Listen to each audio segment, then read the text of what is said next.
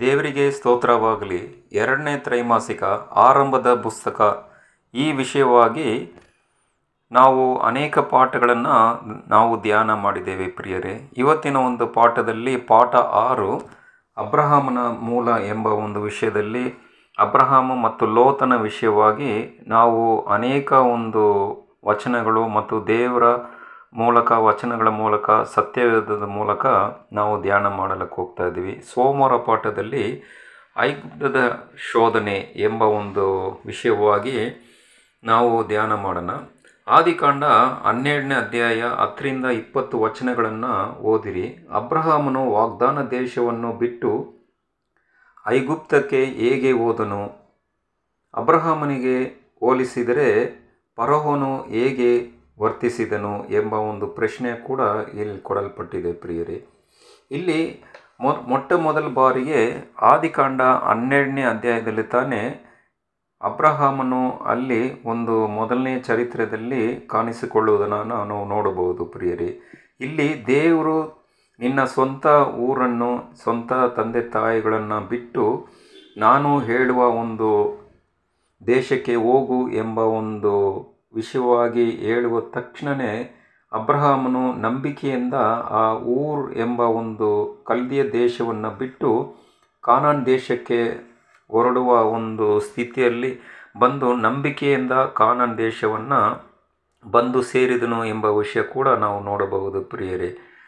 ಆದರೆ ಈ ಒಂದು ನಂಬಿಕೆಯಾದ ಒಂದು ಅಬ್ರಹಾಮನ ಒಂದು ಸ್ಥಿತಿ ತಕ್ಷಣವೇ ಏನಾಗುತ್ತೆ ಅಂತ ಹೇಳಿದ್ರೆ ಆ ಬರಗಾಲದಲ್ಲಿ ಏನಾಯ್ತು ಅಂತ ಹೇಳಿದ್ರೆ ಅಬ್ರಹಾಮ್ನು ನಂಬಿಕೆಯ ಪಿತ ಎಂಬ ಒಂದು ವಿಷಯವಾಗಿ ದೇವ ಒಂದು ಜನನಾಗಿದ್ದ ಅಬ್ರಹಾಮ್ನು ಆ ಬರಗಾಲದಿಂದ ತಕ್ಷಣವೇ ಆ ಕಾನನ್ನು ಬಿಟ್ಟು ಐಗುಪ್ತ ದೇಶಕ್ಕೆ ಹೋಗುವ ಒಂದು ನಿರ್ಧಾರ ತಗೊಳ್ಳುವ ಒಂದು ಸ್ಥಿತಿಯನ್ನು ಕೂಡ ನಾವು ನೋಡಬಹುದು ಪ್ರಿಯರೇ.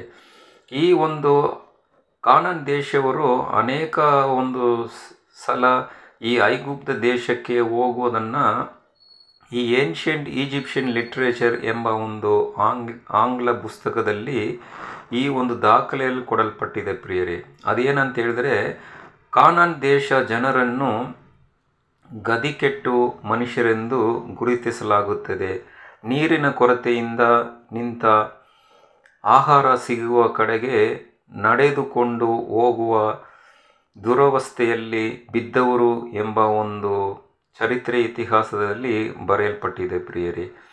ಆದ್ರೂ ಇಸ್ರೇಲ್ ಜ, ದೇಶದ ಒಂದು ಇತಿಹಾಸವನ್ನು ನಾವು ನೋಡುವುದಾದರೆ ಅರಣ್ಯಕಾಂಡ ಹದಿನಾಲ್ಕು, ಮೂರು, ಎರೆಮಿಯ ಎರಡು, ಹದಿನೆಂಟನೇ ವಚನಗಳನ್ನು ನಾವು ನೋಡಿದ್ರೆ ಇಲ್ಲಿ ಇತಿಹಾಸದಲ್ಲಿ ಇಸ್ರೇಲ್ ದೇಶದ ಜನರು ಕೂಡ ಆಗಾಗ ಐಕುಪ್ತ ದೇಶಕ್ಕೆ ಹೋಗುವ ಒಂದು ಚರಿತ್ರೆಯಲ್ಲಿ ನಾವು ನೋಡಬಹುದು ಪ್ರಿಯರೇ. ಈ ಒಂದು ಹೀಗಾಗಿ ಐಗುಪ್ತವು ಮನುಷ್ಯರ ದೇವರ ಮೇಲೆ ಭರವಸವಿಡದೆ ಮನುಷ್ಯರ ಮನುಷ್ಯರ ಮೇಲೆ ಭರವಸವಿಡುವುದು ಎಂಬ ಒಂದು ಸಂಕೇತವನ್ನು ಕೊಡಲ್ಪಟ್ಟಿದೆ ಪ್ರಿಯರೇ. ಇಲ್ಲಿ ಎರಡು ಅರಸು ಹದಿನೆಂಟು ಇಪ್ಪತ್ತೊಂದು ಐಶಯ ಮೂವತ್ತಾರು ಆರು ಒಂಬತ್ತು ಈ ವಚನಗಳನ್ನು ಕೂಡ ನಾವು ನೋಡಬಹುದು ಪ್ರಿಯರೇ. ಈ ಇತಿಹಾಸದಲ್ಲಿ ಈ ಐಗುಪ್ತ ದೇಶಕ್ಕೆ ಇಸ್ರೇಲ್ ಜನರು ಹೋಗುವ ಒಂದು ಚರಿತ್ರೆಯನ್ನು ನಾವು ನೋಡಬಹುದು ಪ್ರಿಯರೇ.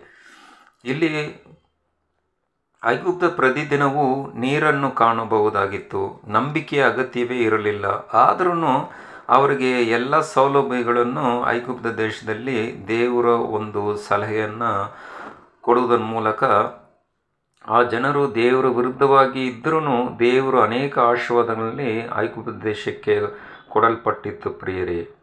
ಅಬ್ರಹಾಮನಿಗೆ ಹೇಳುವುದಕ್ಕೆ ಹೊರತಾಗಿ ಐಗುಪ್ತವೇ ವಾಸಿಸುವ ಬಹಳ ಒಳ್ಳೆಯದ ದೇಶವಾಗಿತ್ತು ಪ್ರಿಯರೇ. ಇಲ್ಲಿ ಏನು ನಾವು ಪಾಠಗಳನ್ನು ಕಲಿಯಬೇಕಂತ ಹೇಳಿದ್ರೆ ಅಬ್ರಹಾಮನ ನಂಬಿಕೆ ಹನ್ನೆರಡನೇ ಅಧ್ಯಾಯದಲ್ಲಿ ದೇವರು ಒಂದು ಕರೆಯನ್ನು ನೀಡ ತಕ್ಷಣವೇ ಆ ಬಂದ ನಂಬಿಕೆಯಿಂದ ಬಂದ ವ್ಯಕ್ತಿ ತಕ್ಷಣವೇ ಬರಗಾಲ ಬಂದ ಒಂದು ಸ್ಥಿತಿಯಲ್ಲಿ ಐಗುಪ್ತ ದೇಶಕ್ಕೆ ಹೋಗುವ ಒಂದು ಸ್ಥಿತಿಗೆ ತಳ್ಳಲ್ಪಡುವಾಗ ಅಬ್ರಹಾಮನ ನಂಬಿಕೆ ಸ್ವಲ್ಪ ಕೀಳಾಯಿತು ಎಂಬ ಒಂದು ವಿಷಯ ಕೂಡ ನಾವು ನೋಡಬಹುದು ಪ್ರಿಯರೇ. ಊರು ಎಂಬ ತನ್ನ ಸ್ಥಳವನ್ನು ಬಿಟ್ಟು ಬಂದ ಅಬ್ರಹಾಮನು ನಂಬಿಕೆಯ ಮನುಷ್ಯನಾಗಿ ಸತ್ಯವೇದ ಚಿತ್ರಿಸುತ್ತದೆ ಪ್ರಿಯರೇ. ಆದರೆ ಇವಾಗ ಬರಗಾಲದಿಂದ ಅಬ್ರಹಾಮು ತನ್ನ ಇಚ್ಛೆಯ ಮೇರೆಗೆ ಆ ಸ್ವಂತ ಜ್ಞಾನದಿಂದ ಸ್ವಂತ ಒಂದು ವಿಷಯವಾಗಿ ಆ ಒಂದು ವಾಗ್ದಾತ ದೇಶವನ್ನು ಬಿಟ್ಟು ಐಕುಪ್ತ ದೇಶಕ್ಕೆ ಹೋಗುವ ಸಿದ್ಧತೆಯನ್ನು ಮಾಡಲು ಮೂಲಕ ಮನುಷ್ಯರ ಮೇಲೆ ಅವನು ನಂಬಿಕೆ ಇಟ್ಟು ದೇವರ ಮೇಲೆ ಭರವಸೆ ಇಡದೆ ಓದುವ ಒಂದು ವಿಷಯವನ್ನು ನಾವು ನೋಡಬಹುದು ಪ್ರಿಯರೇ. ಅಬ್ರಹಾಮನು ಐಗುಪ್ತ ದೇಶದಲ್ಲಿ ವಾಸವಾಗಿದ್ದಾಗ ತಾನು ಕೂಡ ಬಲಹೀನ ಮನುಷ್ಯನನ್ನು, ದೋಷವುಳ್ಳವನು ಎಂಬುದಕ್ಕೆ ಅನೇಕ ಒಂದು ವಿಚಾರಗಳನ್ನು ನಾವು ಕಲಿಯಬಹುದು ಪ್ರಿಯರೇ. ಜೀವಿತ ಕಾಲದೆಲ್ಲ ನಂಬಿಕೆಗೆ ಉದಾಹರಣೆಯಾಗಿದ್ದವನು ಸಾರಾಲು ಕೂಡ ತನ್ನ ಹೆಂಡತಿಯಾಗಿ ಇದ್ದ ಸಾರಾಲು ಕೂಡ ತನ್ನ ಒಂದು ಸ್ವಂತ ತಂಗಿ ಎಂಬ ಹೇಳುವುದ ಮೂಲಕ ಆ ಒಂದು ದೇವರ ನಂಬಿಕೆಯನ್ನು ಬಿಟ್ಟು ಆ ಒಂದು ಜನರಕ್ಕೆ ಭಯಪಟ್ಟು ಆ ಒಂದು ಮನುಷ್ಯರ ಮೂಲಕ ಮನುಷ್ಯರ ಮೂಲಕ, ಮನುಷ್ಯರ ಮೇಲೆ ಅವರ ನಂಬಿಕೆಯನ್ನು ಇಡುವುದ ಮೂಲಕ ಈ ಒಂದು ಅಬ್ರಹಾಮನ ನಂಬಿಕೆ ಸ್ವಲ್ಪ ಕುಂದು ಹೋಯಿತು ಎಂಬ ಒಂದು ವಿಷಯ ಕೂಡ ನಾವು ನೋಡಬಹುದು ಪ್ರಿಯರೇ. ಇಲ್ಲಿ ನಾವು ಏನನ್ನು ನೋಡುತ್ತೇವೆ ಎಂಬ ಒಂದು ವಿಷಯ ಅಬ್ರಹಾಂನ ಒಂದು ಚರಿತ್ರೆಯಲ್ಲಿ ನೋಡುವುದಾದರೆ, ದೇವರಲ್ಲಿ ನೆಲೆಗೊಂಡು ದೊಡ್ಡವನೆನಿಸಿಕೊಂಡ ಮನುಷ್ಯನು ಸಹ ತಪ್ಪು ಮಾಡಬಹುದು ಎಂಬ ಒಂದು ವಿಷಯ ಇಲ್ಲಿ ಬರು ಬರ್ತಾ ಇದೆ ಪ್ರಿಯರೇ. ಹೊಸ ಒಡಂಬಡಿಕೆಯ ಅಬ್ರಹಾಮನನ್ನು ಕುರಿತು ನಂಬಿಕೆಯ ರಕ್ಷಣೆಗೆ ಹೊಂದಿದವನು ಎಂದು ಹೇಳುವಾಗ, ಕೃಪೆಯಿಂದಲೇ ರಕ್ಷಣೆ ಹೊಂದಿದವನು ಎಂಬ ಅರ್ಥ ಕೊಡುತ್ತದೆ. ಒಂದು ವೇಳೆ ಕೃಪೆಯಿಂದ ಆಗಿದ್ದರೆ ನಮ್ಮಂತೆ ನಿರೀಕ್ಷೆ ಹೊಂದಿದವನಾಗುತ್ತಿರಲಿಲ್ಲ. ಯಾಕಂತ ಹೇಳಿದ್ರೆ ನಾವು ಸಹ ಆತನಂತೆಯೇ ಕೃಪೆಯಿಂದ ರಕ್ಷಣೆ ಹೊಂದಿದ್ದೀವಿ ಪ್ರಿಯರೇ. ನಮ್ಮ ಜೀವಿತದಲ್ಲಿಯೂ ನಮ್ಮ ಒಂದು ಸ್ಥಿತಿ ಯಾವ ರೀತಿಯಲ್ಲಿದೆ? ನಮ್ಮ ಒಂದು ದೇವರ ಸಂಗಡ ಒಂದು ಯಾವ ರೀತಿಯಲ್ಲಿ ಸಂಬಂಧ ಇದೆ? ಕೆಲವು ಸಮಯಗಳಲ್ಲಿ ನಿಮ್ಮ ನಂಬಿಕೆ ಕಡಿಮೆ ಮತ್ತು ಹೆಚ್ಚುತ್ತಾ ಇದೆಯಾ ಎಂಬ ಒಂದು ವಿಚಾರಗಳಲ್ಲಿ ಅಬ್ರಹಾಂ ಚರಿತ್ರೆಯಲ್ಲಿ ನಾವು ಕಲಿಯಬಹುದು ಪ್ರಿಯರೇ. ಹೀಗೆ ಒಬ್ಬ ನಂಬಿಕೆಸ್ಥ ಕ್ರೈಸ್ತನು ಸಹ ಸನ್ಮಾರ್ಗವನ್ನು ಬಿಟ್ಟು ಕೆಟ್ಟ ಮಾರ್ಗಕ್ಕೆ ಜಾರಿ ಬಿಡುವುದು ಸುಲಭ ಎಂಬುದರ ಬಗ್ಗೆ ಈ ಕಥೆಯು ನಮಗೆ ಏನನ್ನು ಬೋಧಿಸುತ್ತದೆ ಎಂಬ ಒಂದು ಪ್ರಶ್ನೆ ಕೂಡ ಇಲ್ಲಿ ಕೊಡಲ್ಪಟ್ಟಿದೆ ಪ್ರಿಯರೇ. ಇನ್ನು ಅನೇಕ ಕಾರ್ಯಗಳನ್ನು ಮುಂಬರುವ ಪಾಠಗಳಲ್ಲಿ ನಾವು ಓದಬಹುದು. ದೇವರು ನಿಮ್ಮನ್ನು ಅಧಿಕವಾಗಿ ಆಶೀರ್ವಾದ ಮಾಡಲಿ. ಆಮೇನ್.